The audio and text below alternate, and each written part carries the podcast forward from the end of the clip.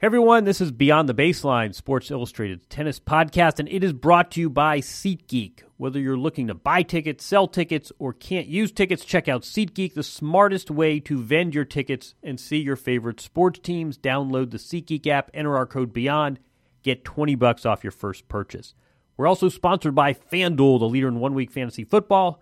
Season long fantasy is long over, but on FanDuel, you can still play for real cash all the way up to the Super Bowl.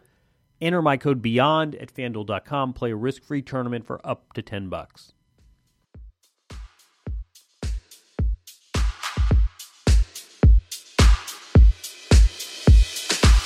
I think the issue that names have been uh, put up multiple times is still, you know, a bit like when people mention about um, suspicious betting patterns. It's clearly a red flag. But the key point that we need to make here is there is information, intelligence, um, and you can gather all of that, but ultimately it comes down to evidence and linking the player with the corrupter.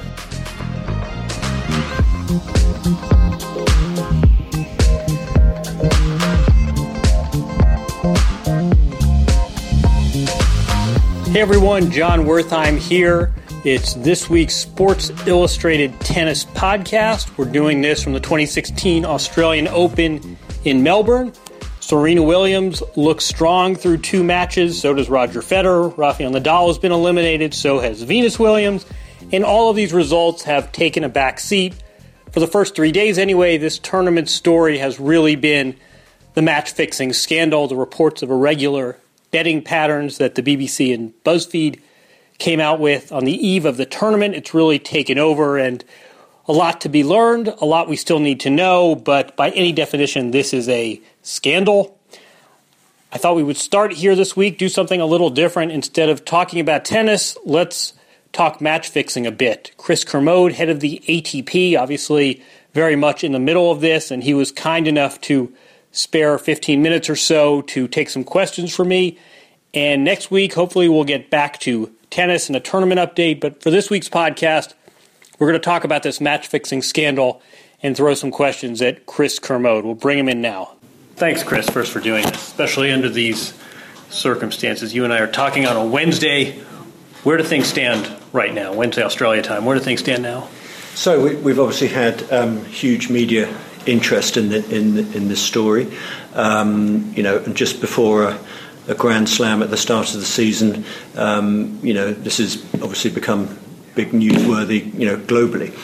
Um, and uh, you know, there's lots of accusations uh, about match fixing, um, and I think there are two. You know, there are two issues here. There's um, there's the issue of uh, you know the sort of a, a potentially corruption in the governing bodies of tennis um, and suppressing evidence. Um, and that's, that's one issue. Uh, and then there's the issue of is there actually um, you know corruption within the sport? There are, there are two, sure. two classic two scandal act and yeah. act and cover up So um, you know uh, in the first you know the first instance in, in terms of suppression of evidence, you know that is you know categorically deny that on, on behalf of all of the tennis governing bodies and um, you know, I think in 2008, all the governing bodies got together. You know, that's the Women's Tennis Association, the International Tennis Federation, the, the four Grand Slams, and the ATP got together to form the Tennis Integrity Unit. And it really sort of acknowledges that there was awareness that, that you know, there is a, you know, with all sport and tennis as well as, as other sports, is, you know, there's a potential risk of corruption and match fixing. So, you know, we did acknowledge that, formed, formed the unit in 2008. Um, and you know it's an independent unit that goes out to investigate um, you know all you know any potential uh, information that's given intelligence uh, and that's whether anecdotal or factual whatever it is does get investigated um, and so the idea that sort of evidence is sat with the tennis integrity unit and not been acted upon um, you know, I vehemently deny. Um, you then get into the next question: is you know how effective yeah, is, is, is, is, it working? You know, is it working? Um, and you know that's one issue. And then the other one, so the sort of third element is you know, do I believe that you know that there is uh, you know, that it's widespread in the sport. So, you know, the first one I've sort of answered in right. that I vehemently deny that there's any suppression, and I think we are just in a sort of toxic environment of, um, you know, it's a big story. We've had scandals, obviously, with FIFA and with um, athletics recently and, and cycling things. So, it, it's a current story, and I can understand why that's, um, you know, become interesting. But I, I, you know, flatly deny any rumours of so that. Let, so let's go back to so, the other two questions. I mean, so the two questions of do I think it's widespread in the sport? Uh, right. No, I don't. Um, you know, have there been examples um, uh, of this? Yes. Um, which is why the Tennis Integrity Unit has actually had 18 convictions and, and six life bans. Um, so they have acted upon it. But I think with the scale of how many tennis matches there are, of which there are over 100,000 in a year, year um, you know, th- this is really a very, very small, you know, handful of cases. Um, but that means that we still can't be complacent, um, and we have to be incredibly vigilant going forward that this stays at that, you know, stays at that and tries to eradicate it totally from the sport. Uh, but, but do you think do you think do you think the TIU is? I mean, when people say na- names have resurfaced 10, 12, 14 times. Players have come up in these irregular patterns multiple, multiple yep. times. We haven't had any top level player sanctioned. Do you yep, think the TIU is working? I think the um, the issue that names have been uh, put up multiple times is still, you know, a bit like when people mention about um, suspicious betting patterns. Um, you know, it's clearly a red flag. Now, if names have been mentioned over and over again. Then you know the tennis integrity unit will be investigating them. But the key point that we need to make here is there is information, intelligence, um, and you can gather all of that. But ultimately, it comes down to evidence and linking the player with the corruptor, and that's the key on all this. Right. Is you know unless you have that, you can have a huge amount of information um, but it doesn't necessarily mean we can act upon it. And that's the challenge going forward: is making that connection. Well, to, to help that connection, would more funding would certainly help. Is the ATP willing to fund the TIU to a greater extent than it is right now? Uh, uh, absolutely. I mean, there's no, um, you know, uh, the other point to make is this, um, you know, the Tennis Integrity Unit is funded by, as I said, seven bodies, right. of which the ATP is one. And there has never been a case where Nigel Willerton, who, you know, who is in charge of the Tennis Integrity Unit, if he's ever asked for extra funds, we have always given it and will continue to do that. Now, you know, I think, um, you know, we, we are constantly reviewing the whole program. I mean, it's an ongoing review, sure. um, and we meet regularly throughout the year. And um, you know, we'll probably do a major review and see, you know, how it can w- work as effectively as it should be. Roger Federer says, "Name names." It's very hard to address this abstractly when we don't know the principles, we don't know the scope. Mm-hmm. Name the names. What's so, response to that? So from uh, I think he was ref- he was actually directing that at uh, the BBC and BuzzFeed. Who, who no, I, th- I think it applies. And well, the, I think it, I genuinely think that it was directed at there to go. You know, if you've got because they implied they have evidence of this. Um, and you know what I've contested all the time is I think you have a lot of information, which is also probably the same information we have, but it still needs to make that connection that turns into evidence. Now, from uh, from a, a tennis perspective, what I don't want to do is start releasing names of every every person that's investigated, because immediately, you know, once those names are out there, and it can be based on almost nothing but if someone reports any, you know, anecdotal, you know, suggestion of wrongdoing, that match will get uh, investigated. If we release those names, there may be zero substance in it, but people will say there's no smoke without fire. And there's, then there's taint.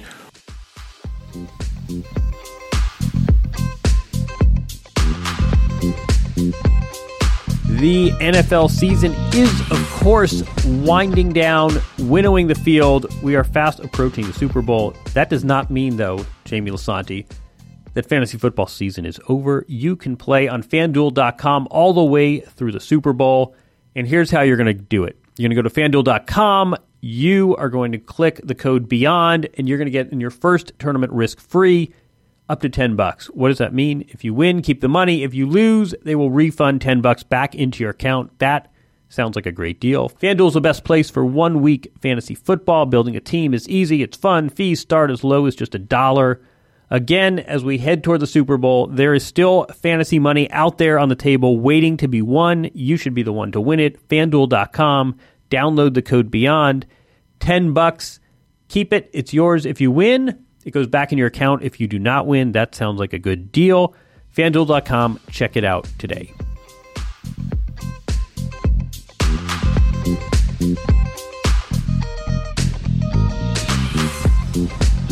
Talking to, to players and agents, one thing that's that's come up is that there's an organized crime element to this. This is not two guys in a basement who's trying trying to make some money. This is not courtsiders trying to take advantage of a time lapse. These are crime syndicates. Is there a fear of violence, threats, duress for these athletes? I, I, I mean, I, you know, I've, I've, read some quotes. I mean, you know, I speak to the players, you know, obviously on a regular basis. We had a, a mandatory player meeting where every single player that competed in the Australian Open attended, you know, and we were talking about this, and you know, there, there wasn't. No one suggested to me that there's been a, any threats of violence or anything. Um, you know, is there a potential for that? you know, quite possibly, but um, there's been no. I mean, no one has come to me and said that.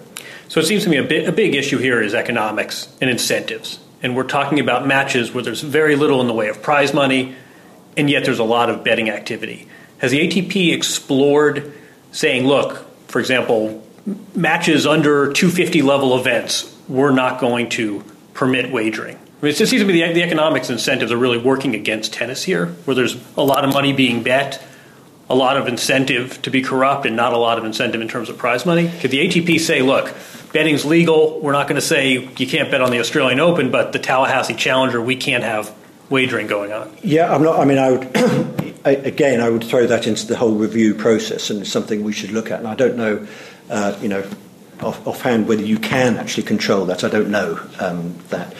Um, but again, I think it's something you know to be looked at. Um, but ultimately, we, we, come down to players making the choice of stepping the you know stepping across the line into criminality. Um, you know, is it is there more incentive at a lower level um, to do that where you're playing challengers? Um, you know, just the economics, as you say, would probably be more likely. Um, and it's something which is why we've thrown so much more in education of players at that age group, sort of 15, 16, 17, to make them aware and the damage to themselves and the sport going forward.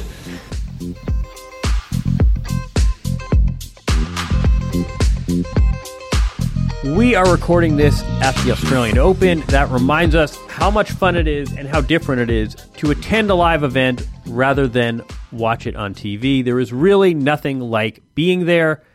And here's how you're going to be there at the NBA, at the NHL. If you're lucky enough to live in relevant markets, even potentially NFL playoff games, you're going to go to SeatGeek. You are going to download the app and you're going to realize what a great deal they have. Never too late to get a ticket. And now you get 20 bucks back. Download the app, use the code BEYOND, and they will refund that check via PayPal or regular check. For your first purchase, SeatGeek pulls in all the ticket buying options from other sites. It puts it in one place. The kayak for event tickets, we keep calling it. They know the fair market value. They will help you find the best deals. Also, if you have tickets you can't use, SeatGeek will help you unload them, get some money, and make sure another fan sits in your seat. They have the lowest fees of any site. Good deal all around, Jamie Lisanti. Download the app, enter the code BEYOND, SeatGeek will send you 20 bucks once you've made your first purchase for the NFL games, for the NBA, concerts, hockey, SeatGeek app. Download it now, get 20 bucks back.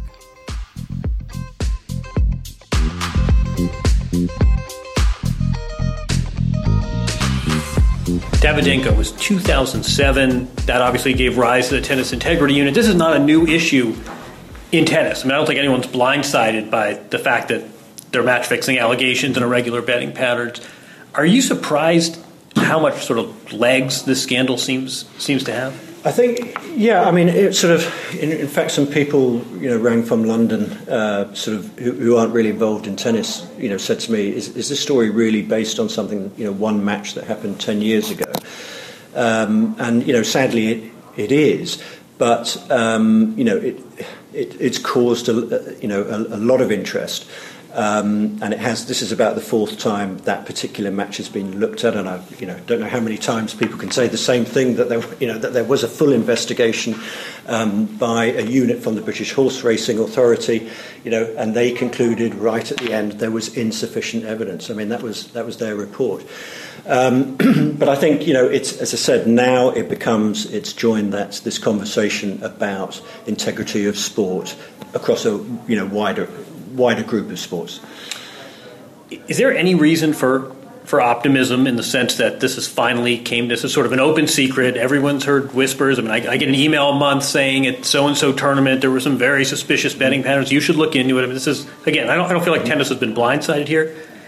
Any any positive any optimism in the sense that now this is out in the open? Yeah, uh, you know, I think all this stuff, you know, there, there is a positive element to it, and that is that, you know, everybody is looking closely at this. We, you know, the tennis governing bodies have been on top of this.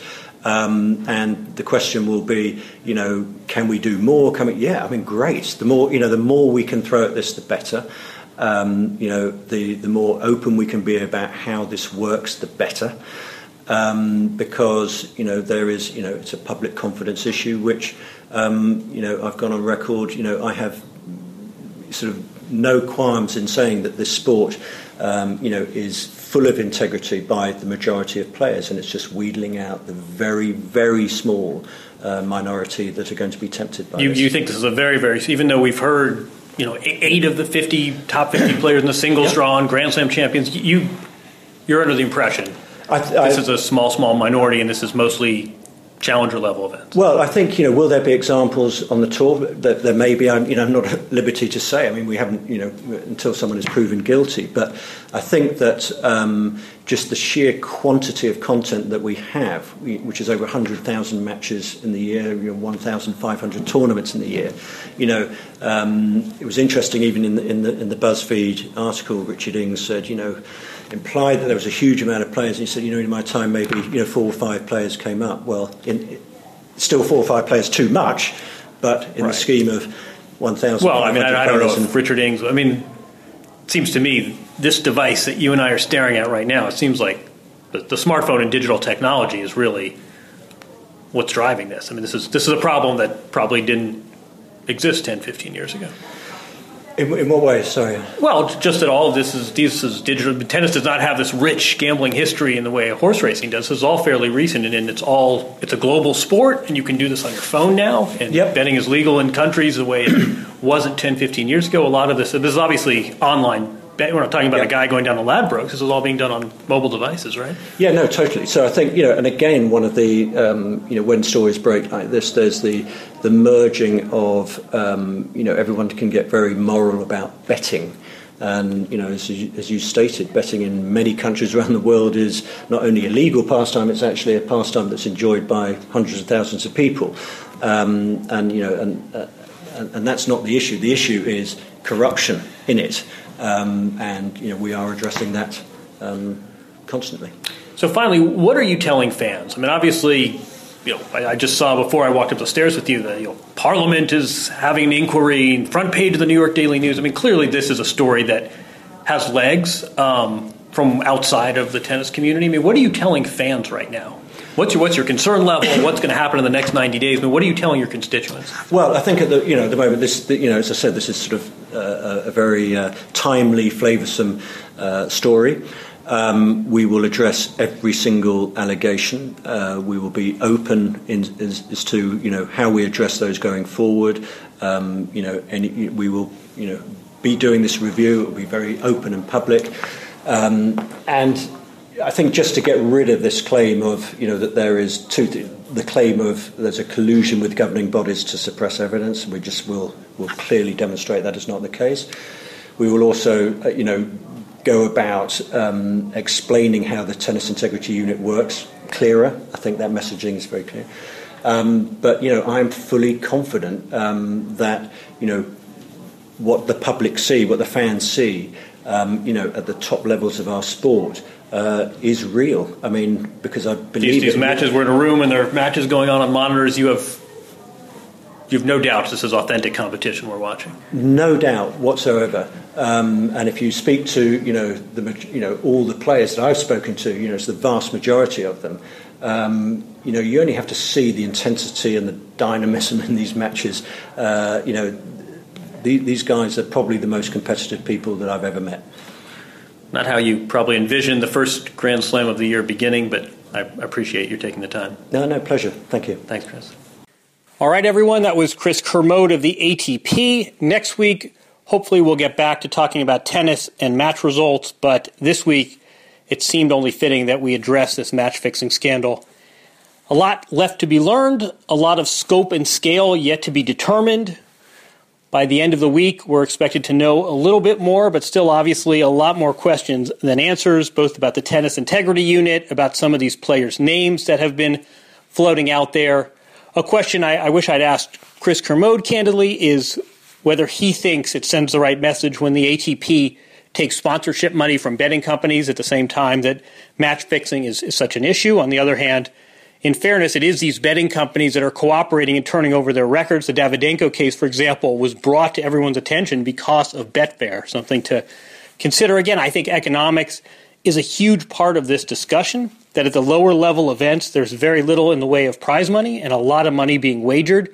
That is a recipe for disaster. But this story, again, has really been the story of the 2016 Australian Open, at least for the first 72 hours. And I thought we'd do something a little different and talk gambling, talk about this this scandal instead of addressing the matches. We'll still try to do a daily column on SI.com. We'll do a tennis themed podcast next week. But that's all for now. I'm Jon Wertheim. Enjoy the tennis, everyone. 2016 Australian Open. See you next week.